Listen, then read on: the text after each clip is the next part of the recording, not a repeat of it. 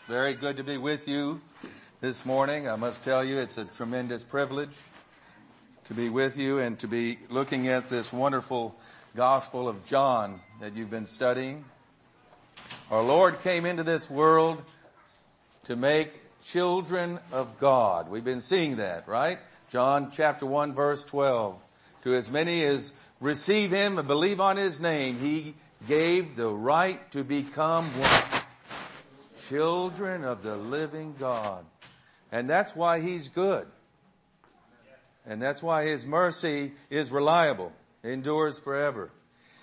It's interesting, this idea of children of God and, and the idea of walking with the Lord is a theme we see going all the way back to Genesis chapter 3. The idea of walking with the Lord is a picture of communion, fellowship, agreement. Can two walk together unless they be agreed? He says in Amos. And the idea of walking we saw in chapter 5 yesterday the lame man at, at the pool of Bethesda, he's at the house of mercy, but he can't walk.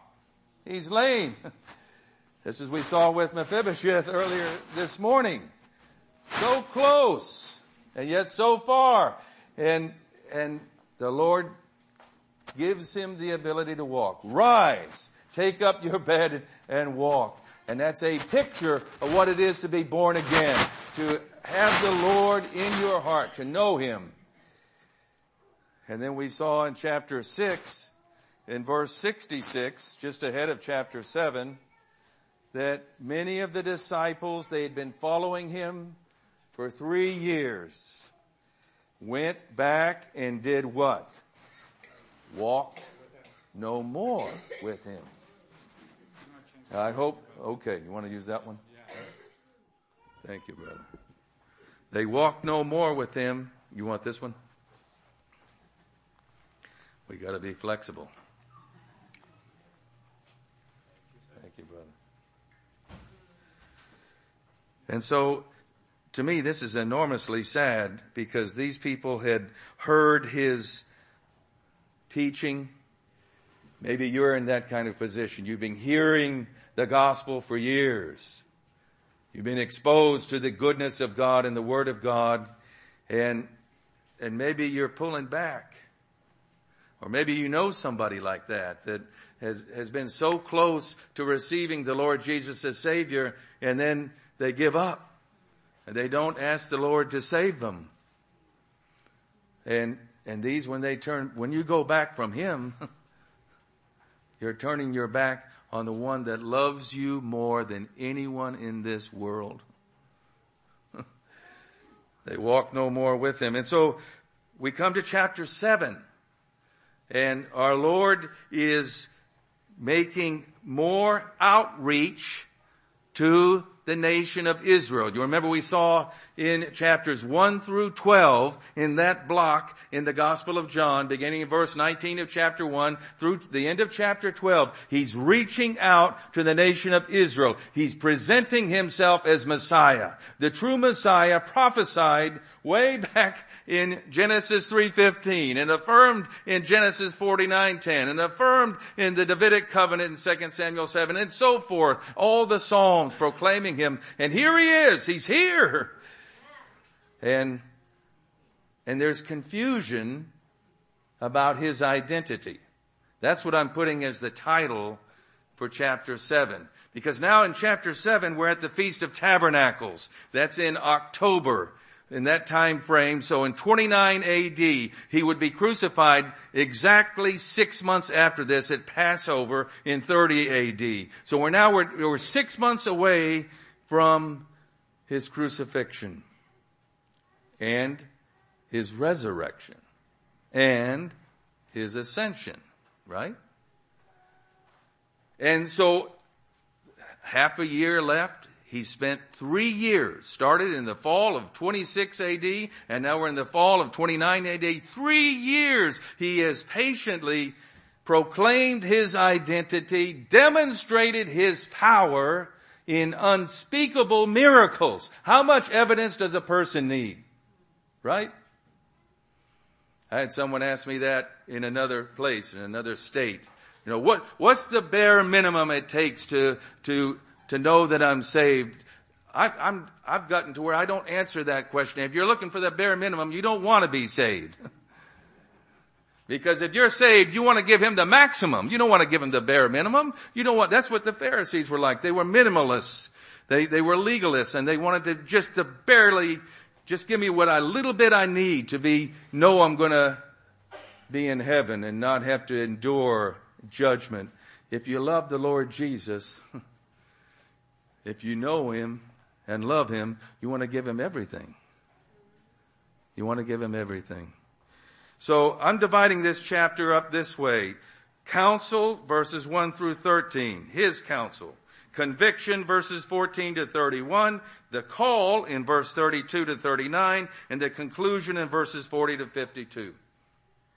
That's how we can kind of think through this chapter. It's a pivotal chapter because chapter 7, the Feast of Tabernacles, this, he's in Jerusalem. And what the events that begin here in chapter 7 go through chapter 8, include the light of the world discourse in chapter 9 and chapter 10, all the way down to verse 21. And then John in verse 21 of chapter 10 will leap forward a couple of months to Hanukkah, the Feast of Dedication in December.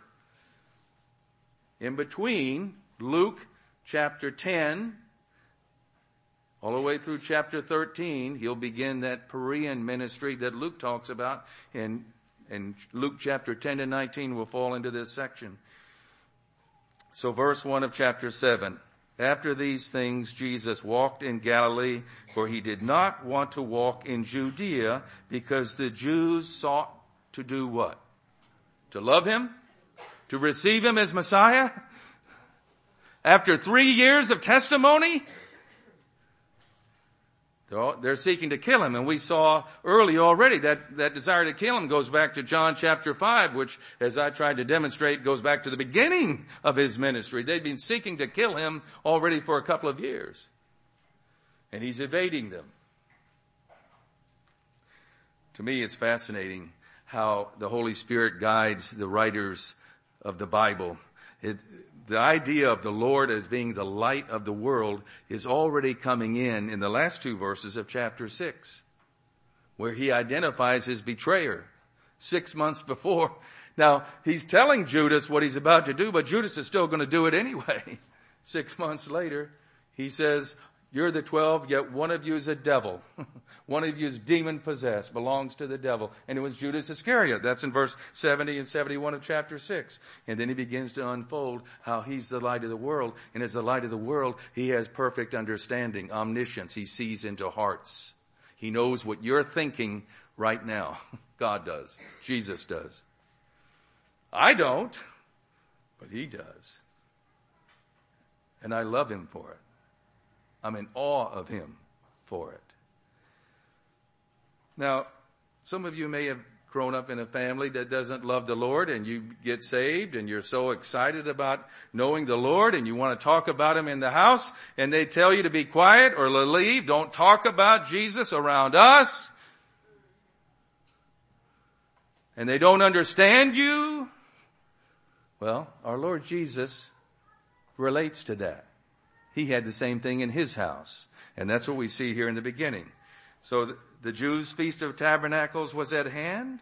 Verse three, his brothers therefore said, do you remember the Bible tells us he had four brothers, Joseph, Simeon, James, and Jude. And James and Jude write two of the letters in the New Testament. And he had at least two sisters. So these are all children that Joseph and Mary had after they had the Lord Jesus by the virgin birth. So his brother said to him, depart from here and go into Judea. He's up there in Galilee and they said, well, why don't you go to Judea to the festival that your disciples may see the works that you're doing? So far it looks like they're really interested in him. But then look at the next verse. They're mocking him. They say, for no one does anything in secret while he himself seeks to be known openly, you want to be so known openly. You want to manifest yourself. So why do you want to be in secret? If you do these things, show yourself to the world.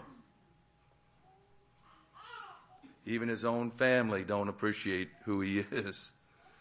Now later, James and Jude at least come to know the Lord after the resurrection.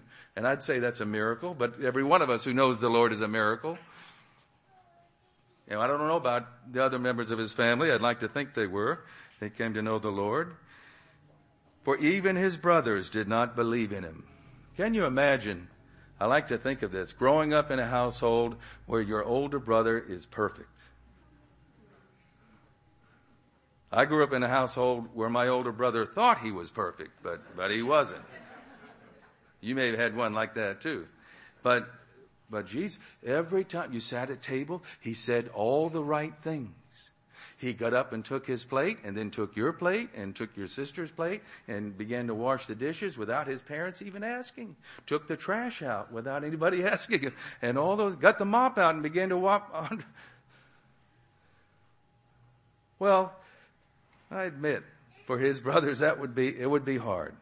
And God was understanding and patient with that. But there came a time where they couldn't keep putting off that decision, see.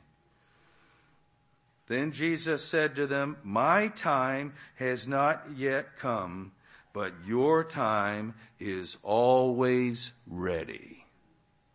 Good counsel, isn't it? So I'm using that as the verse for his counsel in this section, verses 1 to 13. His counsel is, you know what? Your time for salvation is always now. Today is the day of salvation. Don't keep putting it off.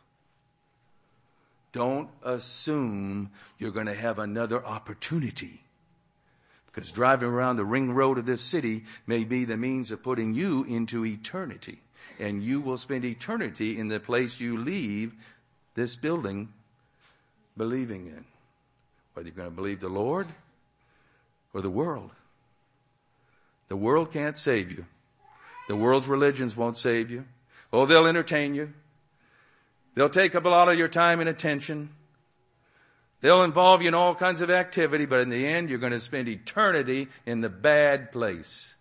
I don't want you to go there, and God doesn't want you to go there, but you're going to go based on your own choice. It's one of the things that comes out in this chapter. Our Lord is urging a decision from these people. They've had opportunity to understand. Maybe you're in that position, so this would be especially meaningful to you. Your time is always ready, he says to his brothers. The world cannot hate you, he says to them, but it hates me because I testify of it that its works are evil. Is he uh, misrepresenting the facts of the situation here? Wouldn't you agree with me? The world still hates Jesus of Nazareth. It does. And if you don't believe that, go up here to this street corner or go to a street corner in your community and begin to share the love of Jesus and see what kind of reaction you get. You might get arrested. Even in this so-called Christian country, you might get arrested. The world doesn't want to hear about him. Go up to the UN in New York on the East River and walk in the building and began to say, you know, that, do you all consult Jesus Christ when you make these major decisions for the nations of the world, impacting hundreds of thousands and millions? Do you check with him first? Cause he's the great king. Do they do that? They would arrest you. NYPD would be right there on the spot. No, he's not consulted. He's not appreciated. And why? Because he testifies to the world just by coming that its works are evil. And Paul will make the application in Ephesians chapter 5 verse 8 and following that we who are his children, believers, we also have the same kind of impact on the world as well. We are salt and light wherever he places us and people become uncomfortable about the gospel. So just be aware of that. You're in good company with the Lord Jesus. And that's why we need each other and why on the Lord's day we come together and we can really encourage one another and get ready for another week, Lord willing, in the Lord where we can be a testimony for Him. It's a privilege to be a testimony for Him if you love Him, isn't it? And we don't do it by ourselves. It's by the Holy Spirit working in us, as we'll see here in a minute. The living water flowing out like a river. That's how it happens. You don't have to conjure it up. You can't. I remember dear Dr. Bushra McHale. I got the privilege of doing a few conferences with him. He was a, a, surgeon, a medical surgeon up in Canada. He's with the Lord now. But I remember he told me, he said, you know, Brother Thomas, he said, I, I would get ready before the surgery, the operation, you go into the prep room before you go into the surgery room.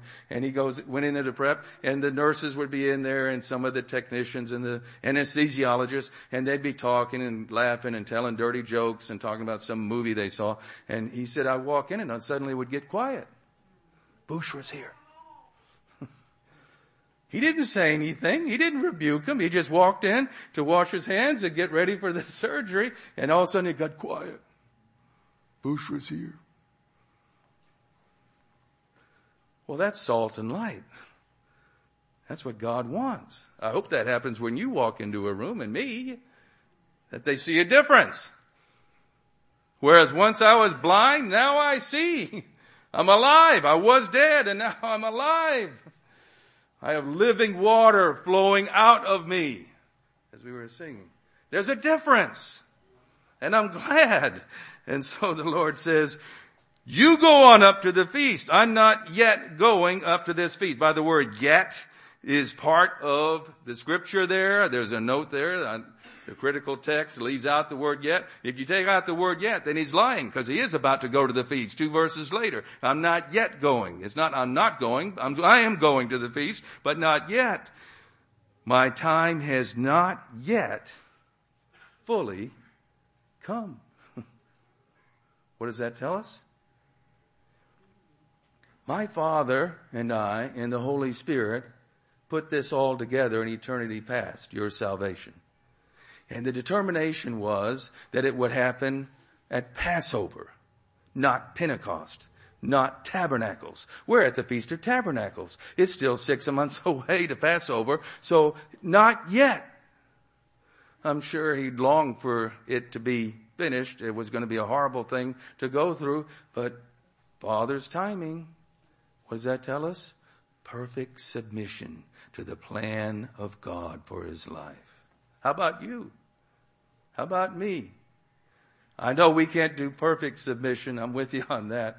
But are you willing to be submitted to God's plan for your life if you're a born again Christian? He has a plan for your life, you know. He has a plan for how he wants to use you, where he wants to use you, what he's going to do through you. And he planned it long ago, way before you were born, way before you were even conceived. That's an awesome God, isn't it?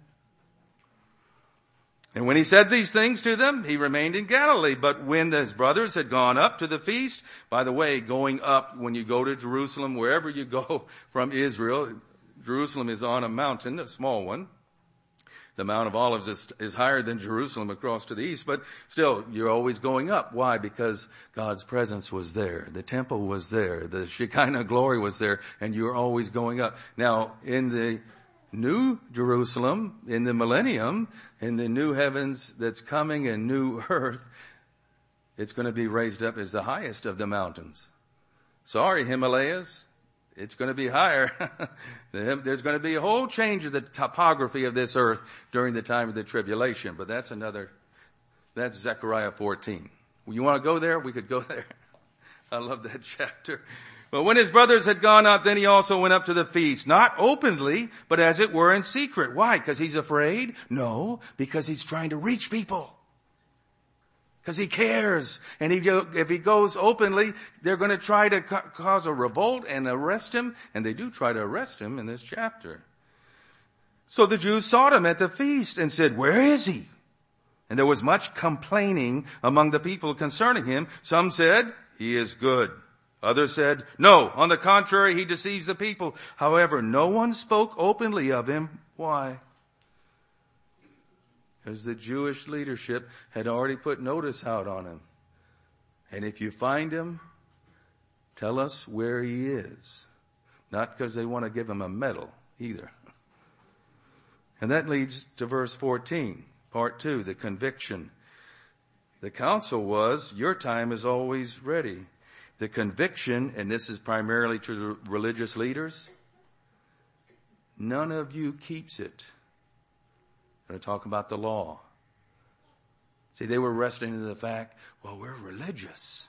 We have the Mosaic law. We have the temple. We have the sacrifices.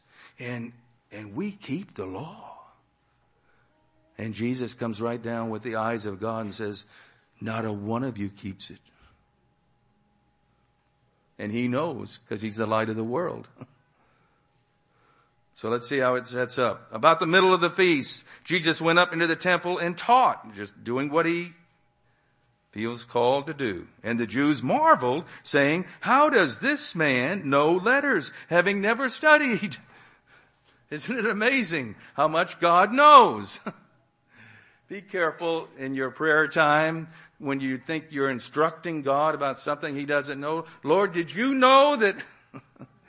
I know I've done it too. But I have to remind myself, he knows everything. You, we don't, when he asks a question, it isn't because he needs information from us. It's to draw us out, to make us think. And so they're looking at him, they said, wow, he hasn't been through the school of Shammai or the school of Hillel. Those were the two primary seminaries in Israel in that day. Rabbinical schools where they taught and trained, you know, Paul went through the school of Hillel under Gamaliel and so forth. We read about that in the book of Acts. He hasn't even studied there. How does he know so much about the Bible? Isn't it amazing what the Holy Spirit can do in a person without having formal training? He can do it through you and me too. He wants to. He can bring back scriptures to mind miraculously. That's why we spend time in the Word of God. That's why we teach our children to memorize and hopefully meditate on what they memorize and hold it in their hearts so that the Holy Spirit can draw it out just at the right time. It's amazing. One of the dynamics of preaching is that I, I have kind of a formal skeletal outline that I use, but as I'm speaking, you know, my brain's doing about five or six different things at one time. It's looking at you. It's looking at your eyes. It's determining your response. It's looking at the text. It's following the images in the room and trying to feel the, and the Holy Spirit can draw something out, a scripture I haven't thought of for six months or six years sometime. Boom, use this. And you've had that experience too. That's what it is to have living water flowing through you, huh? The Christian life is an adventure, beloved. Don't believe what the world, the world says it's a boring, religious kind of, you know, list of do's and don'ts and everybody's judging everybody. That's not Bible. That's the world. Don't listen to it. The Christian life is really living. You want to really live today? Anybody want to really live today? Good. I do too. I'm with you, uh, with you on that. And so the Lord Jesus answers them. Verse 16 and 17, really important to, to highlight these. My doctrine, my teaching, it's not mine, but his who sent me, which, and who sent him? God did. So whose teaching is our Lord Jesus teaching? God's. He says, my doctrine, it's not just something, I'm not like Hillel, I'm not like Shammai where I have my own little systematic theology and my own little doctrine. He says, my teaching is God's teaching. So you better listen to it. You better respond to it. He's saying, if anyone wills to do his will, that's a great combination of words. Anyone wills, small w, to do his will, capital W, right? If anyone wills, desires to please God, he or she will know concerning the doctrine whether it is from God or whether I speak of my own authority. All, what he's saying is taste and see that the Lord is good, isn't he? He's saying if you're not sure about the gospel, you're not sure about Jesus Christ, you're not sure about what you hear from these Christians, just taste it and see. Read and ask tolle lege, what, what the Spirit told St. Augustine way back in the day. Take up and read and ask God to show you His truth. And he will. He wants you to know. He wants you to know you have life. He who speaks from himself seeks his own glory. And may it be that we don't just speak from ourselves whenever we have an opportunity to speak for God. You know, draw out from self, you draw out from the Holy Spirit, right? But he who seeks the glory of the one who sent him is true. That is authentic, genuine, reliable. Alethinos, it's a great word that John likes to use. And no unrighteousness is in him. None. He's not the author of sin. He's not the author of evil because there's no unrighteousness ever in him. John will say in 1 John 1 5, in him is light and in him is no darkness ever at all. It doesn't even enter his mind. If it did, I couldn't trust him. If there was just a speck of darkness in him, I couldn't trust him. I'd be afraid he's using me. like people do. We can't trust people like we can trust him. There's a great verse on his holiness right here. No, and this is from the words of the Lord Jesus himself. And then he moves into Moses, and this is where the conviction comes. They recognize, man, this, this, he knows something about the word here, and he hasn't even been to our schools. And how is it he knows? And, and he says, let me tell you about Moses that you're relying on. You're relying on your study and application of the Mosaic law, he says. Did not Moses give you the law? Yet, how many of you keeps it? Says God. So you say, well, I'm going to rely on religion. I'm going to rely on my good works. I mean, after all, I give in my community. I'm a good father. I, I rode with uh, a man on the airline. I remember I was over near San Francisco at the time, flying back, I think, from the Far East. And I couldn't believe it. He's the closest one to holiness I've ever met that didn't know the Lord. And he was sincere. He was honest. He was sitting next to me in the plane. We struck up a conversation and maybe I had my Bible out. I don't know. We got to talking. And he, he, he was a great husband. He was a great father. He worked well. He had a good reputation at work. He was involved in his community. He considered the poor. He was telling me all these things. And I'm wow. But you know what? He's still in Adam. And all, all who are in Adam will die. So even if he was perfect, I know better because the Bible says no one is perfect and none of you keeps the law. But even if he was, he'd still go to hell for eternity because he was born in Adam and he needs to be born. Thank you. A second time. A new birth. Do you have it, by the way? Because if you are born again, you know it. There's a difference between life and death. If I put a cadaver, you know, that's a dead body, right? I had somebody, what is a cadaver? If I put a cadaver up here and I sat and next to these people here, we'd be able to tell the difference, right? You know, you're breathing. There's life in your eyes and your face. You look at it. Get up! Do some push-ups! Say something! Don't just sit dead. Can't. That's a picture of what we are trapped in sin. Can't save yourself. You can look at yourself in the mirror and holler at yourself, or you can do like Christian science people say, Hannah Whitall Smith, look in the mirror and say, every day in every way you're getting better and better, but you're not. Better face the facts. None of you keeps the law. The people said, you have a demon. Who's seeking to kill you? Immediately they're going to call him. Now they're saying God is demon possessed. You see how low man's religion can go? These were people that had the Old Testament for 2,000 years. 2000 BC, back to Abraham. Don't think this can't happen in the church. I think it will before we get to the rapture. We're already seeing it happening. In a Christian country, so called, where assemblymen stand up and give a standing ovation for killing babies after they're born. They've been killing babies before they were born for years, but now they're killing them and they're giving a standing ovation. Aren't we delivered? Aren't we great? Open your eyes, see where you live, see what's around you, my friends. None of you keeps it. He says in verse 21, I did one work and you all marvel. He's talking about the healing of the lame man at the pool of Bethesda, just inside St. Stephen's gate, the sheep gate he did that great miracle. Like I say, you can go there. The Church of St. Anne is there, one of the great acoustical, natural stone building acoustical churches. You sing, you don't need one of these. And it just, it, the acoustics are perfect in there, how they built it. And the church is right outside this place. Moses gave you circumcision, not that it's from Moses, but from the fathers, right? Because circumcision existed before the Mosaic law. And he says, you circumcise a man on the Sabbath. They were to, circ- according to the law, you're to circumcise the male child on the eighth day after they're born. Well, what if that happens on the Sabbath? Danny, what are we going to do? We're going to have to wait till the next day, to the ninth day? What are we going to do? Well, no, no, no. We're going to violate the Sabbath for a higher principle.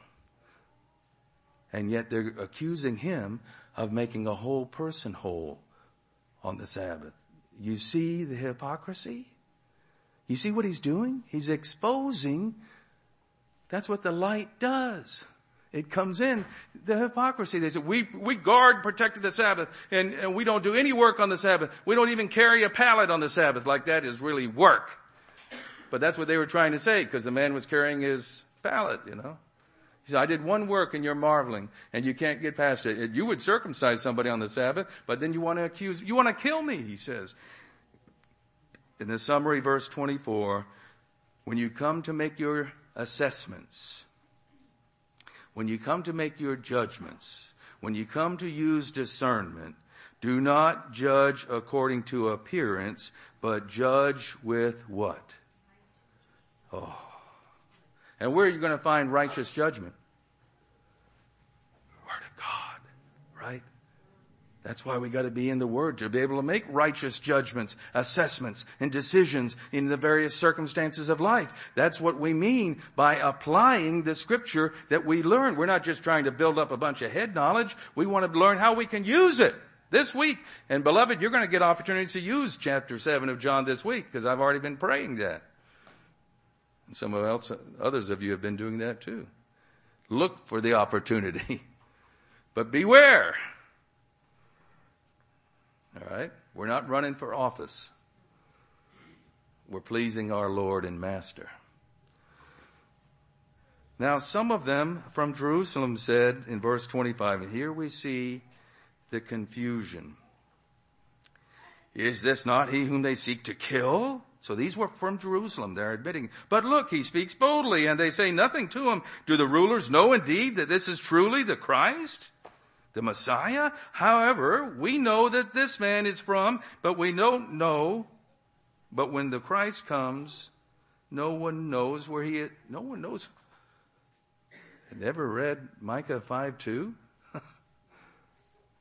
when Messiah comes, he'll be born in Bethlehem. Thank you. But that was part of the, the difficulty. The Lord see made it challenging for him because he was born in Bethlehem, but then he remember he went to Egypt and then ended up in Nazareth. So they're thinking he was born in Nazareth because he was raised in Nazareth. I had some of you ask me this week, so are you a Texan? No. But, well, you've been lived almost your whole, no, but I was born in Massachusetts, but I was two years old when I came to Texas. So I'm not really a Texan by Texan's definition. And he wasn't from Nazareth, he's from Bethlehem, but they missed out on that part. I don't know if they did that willingly or by ignorance, but it can happen. And Jesus cried out, he taught in the temple, you both know me and you know where I'm from. I have not come of myself, but he who sent me is true. There's that word again. Authentic, genuine, reliable, whom you do not know. And now he's moved in. They don't know God. They have the Old Testament. They've memorized scripture. They have the temple, the priesthood, the sacrifices. But they don't know God. According to God. That's a terrible ignorance, isn't it? Someone says, well, I, I, I was brought up in church. I, I, I, was in church my whole life. Always sat in the pew, was involved in VBS when I was a kid, went to camp, put my stick in the fire, you know. That doesn't mean you're saved. What have you done with Jesus? Are you born again? And do you know it? And don't play around with that decision because it's going to affect your eternity. And many of the people believed in him, verse 31, and when the Christ comes, will he do more signs than this man's done? More miracles? And see, they're working it through. And that's why I'm saying there's confusion here. And maybe some person you're going to get to share with this week is confused about the identity of Jesus. Who really is he? And that leads us to part three, verse 32 to 39, the call begins with the Pharisees. They heard the crowd murmuring these things concerning him, and the Pharisees and the chief priests, what are they going to do? They're going to send officers, guards, to arrest him. Oh, they're going to flex their muscles, see. They're going to arrest God. And Jesus said to them, I shall be with you a little while longer, and then I go to him who sent me. What a picture. But you see, he's expressing to them the urgency now. You've had three years to play around with these things. See, there's a time, God gives us a window of time, but eventually He calls us to a decision. Because we've been made in the image and likeness of God, and God is one who makes decision. He's also relational. I love that about Him. And so He, we have the privilege of making decisions and choices. And guess what? We're going to be responsible for our choices. I'm not responsible for your choices. Your parents aren't responsible for your choices. Your coaches aren't responsible for your choice. You are. And you'll spend eternity because of decisions you make with regard to the Lord Jesus. You won't be able to blame anybody but yourself. And that's part of the horror and terror of living in darkness and remembering how many opportunities you had to come to the Lord like on April 14th, 2019 and you didn't come. You'll forever be thinking about that and you'll be in torment day and night. That's part of the gospel. You will seek me and not find me, and where I am, you cannot come. See, six months before the cross, our Lord is already making a judgment on the ones that are about to kill him. Because remember, the religious leaders, that's who was identified in verse 32. He said, You're going to seek me, and you're not going to find me. The door's closed. The door of opportunity for them closed.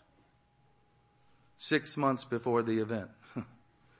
God can do that because He knows all things. Is that solemn to you? It sure is to me. It, it, there's just like a hush. Almost a cold wind blows through my soul when I think about that, about a person that I know and care about. And now we don't know when the door closes, by the way. Don't assume that with anybody because we can't see into their hearts. Only God can. But there are some cases in the years I've been walking with the Lord where it seemed that happened. And it's still like that. These people I'm thinking about, I mean, they, they, they were in the, they, he was a youth group leader and now he's a Buddhist. And I remember asking him at a Wendy's way back in the 1980s, are you really saved? And his answer wasn't yes. His answer was, why are you always asking me that? well, because I care about your soul. That's why. I didn't know he was going to leave everything and chuck it all and go to Buddhism, but he did. Now he won't talk to me. He was a youth group leader. So it can happen to anybody. Don't pretend when it comes to these things. And so they debate about what he means by that. And that brings us to verse 37. I know you were trying to get to this verse all along because it's such an encouragement. It's such a verse of hope. On the last day of the feast, remember he started in the middle of the feast in verse 14, verse 37, on the last day, the great day of the feast. Remember how they celebrated, the, the, it was a whole week. They celebrated the Feast of Tabernacles. By the way, I'm going to celebrate the Feast of Tabernacles too when the Lord Jesus comes back. I know I'm going to be in the New Jerusalem in heaven with you, but I want to be down here on earth at the millennial temple when we celebrate tabernacles because in Zechariah 14 we know that the whole earth is going to celebrate the Feast of Tabernacles every year. I can't wait. and I'm going to walk through that temple and I'm going to enter through the northern door and go out the southern door because you leave out a different door than you come in by design. That's what he wants for his people. But he also wants this. Jesus stood and cried out saying, if most people thirst, it's all inclusive. He's opening the door. If anyone thirsts, you thirsty for life, for God, for knowing for sure where you're going to spend eternity? Are you thirsty today? He says, if you're thirsty, come to me and drink. And this reflects back to a great statement in the book of Isaiah in chapter 55. Ho, everyone who thirsts, come to the waters and you will have no, and even you who have no money, come buy and eat. Yes, come buy wine and milk without money, without price. Why do you spend money for what is not bread? Isaiah 55, right at the end of that great section of Isaiah that begins in chapter 40 and concludes with chapter 55. Chapter 53 is in it, right? That's why he's able to open the doors wide and say, not only the Jews are going to be saved in chapter 54, but then he opens it wide to all nations. Anyone who wants to come, come! Come now and drink. And that's what's in the background here in this statement of our Lord in John 7. He who believes, look at the promise associated with those who believe in him, verse 38. He who believes in me, as the scriptures has said, out of his heart, his inner being will flow what? Rivers of living water. You remember what he said to the woman at the well back in chapter 4. He says, whoever drinks of the water that I shall give him will never thirst, but the water that I shall give him will become in him what? A fountain of water springing up into everlasting life. After I was saved, I, I put away surfing. Surfing was a big part of my life before I was saved, but it was with people that sometimes and lifestyles and, but after I'd been in the assembly for a few years, some of the young people wanted to learn how to surf and so it was fun to use that talent for the, for the Lord and teach them to surf. And we started Living Water Surf Club from this verse. That was their idea. I thought it was neat. Drew up t-shirts and all that kind of stuff, you know, like young people have that energy to do. Living Water Surf Club. And everywhere we went, I had a cross on the bottom of my board anyway. So when you're sitting in the water, everybody around you is staring right at that cross. But be a testimony. Let the water flow out.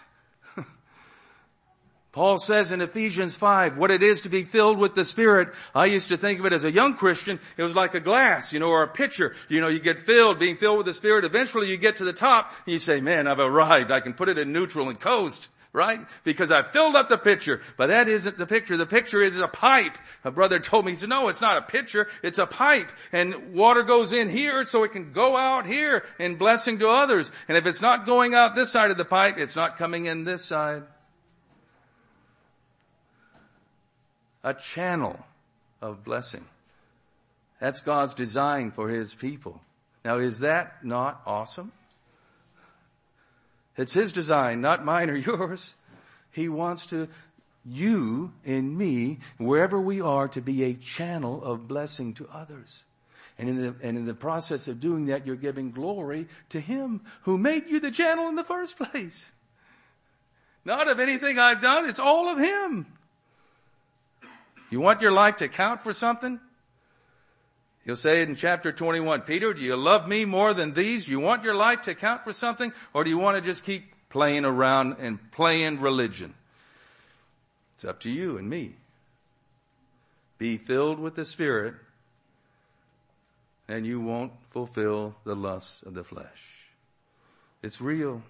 There's a whole section of the New Testament dealing with Holy Spirit ministry, right? And let me say this by way of, say, warning maybe. We have to, we have to admit that some of us, not all of us, but some of us have overreacted to Pentecostalism and extremes of the charismatic movement to the point we're grieving and quenching the Holy Spirit, right? We say, well, we don't want to be doing these things that are out of control and ecstatic. So we're going to quench and, and almost ignore the fact we have the Holy Spirit and suppress Him way down. Don't do that. You're not going to be fulfilled doing that. Stay with what the Word of God tells it. We don't want to do something that's unscriptural, but it's unscriptural not to let the river of living water flow out of you too, isn't it?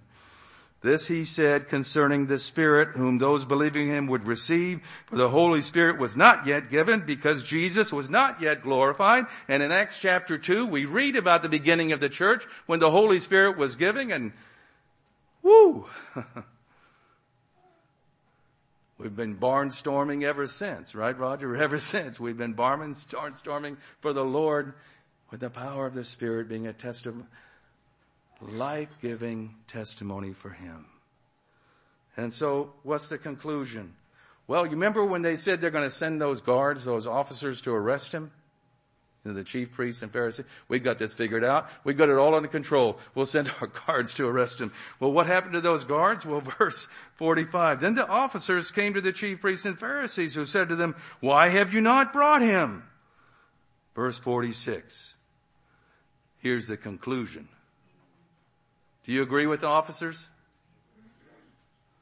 Well, we, we went to arrest him, but we were standing around listening to him and no man ever spoke like this man does. All we had to do is hear him and, and it, he's incomparable. The Spirit of God is flowing out of him like a living river of water and we recognize that and we're going to go arrest him. We were scared to death to arrest him. Nobody ever spoke like him. Beloved, when you read the Word of God, hopefully daily, does it touch your heart like that? Nobody ever spoke like Him. There's no one on this planet like Him, Jesus. Don't let anybody else take that throne in your heart but Him. For me to live is Christ. I hope that's true for you. I hope it's true for me. To die is gain. It's a whole new outlook. It's a whole new perspective. He wants that for you, you, you, you, every one of us, everyone in this room. Do you want it?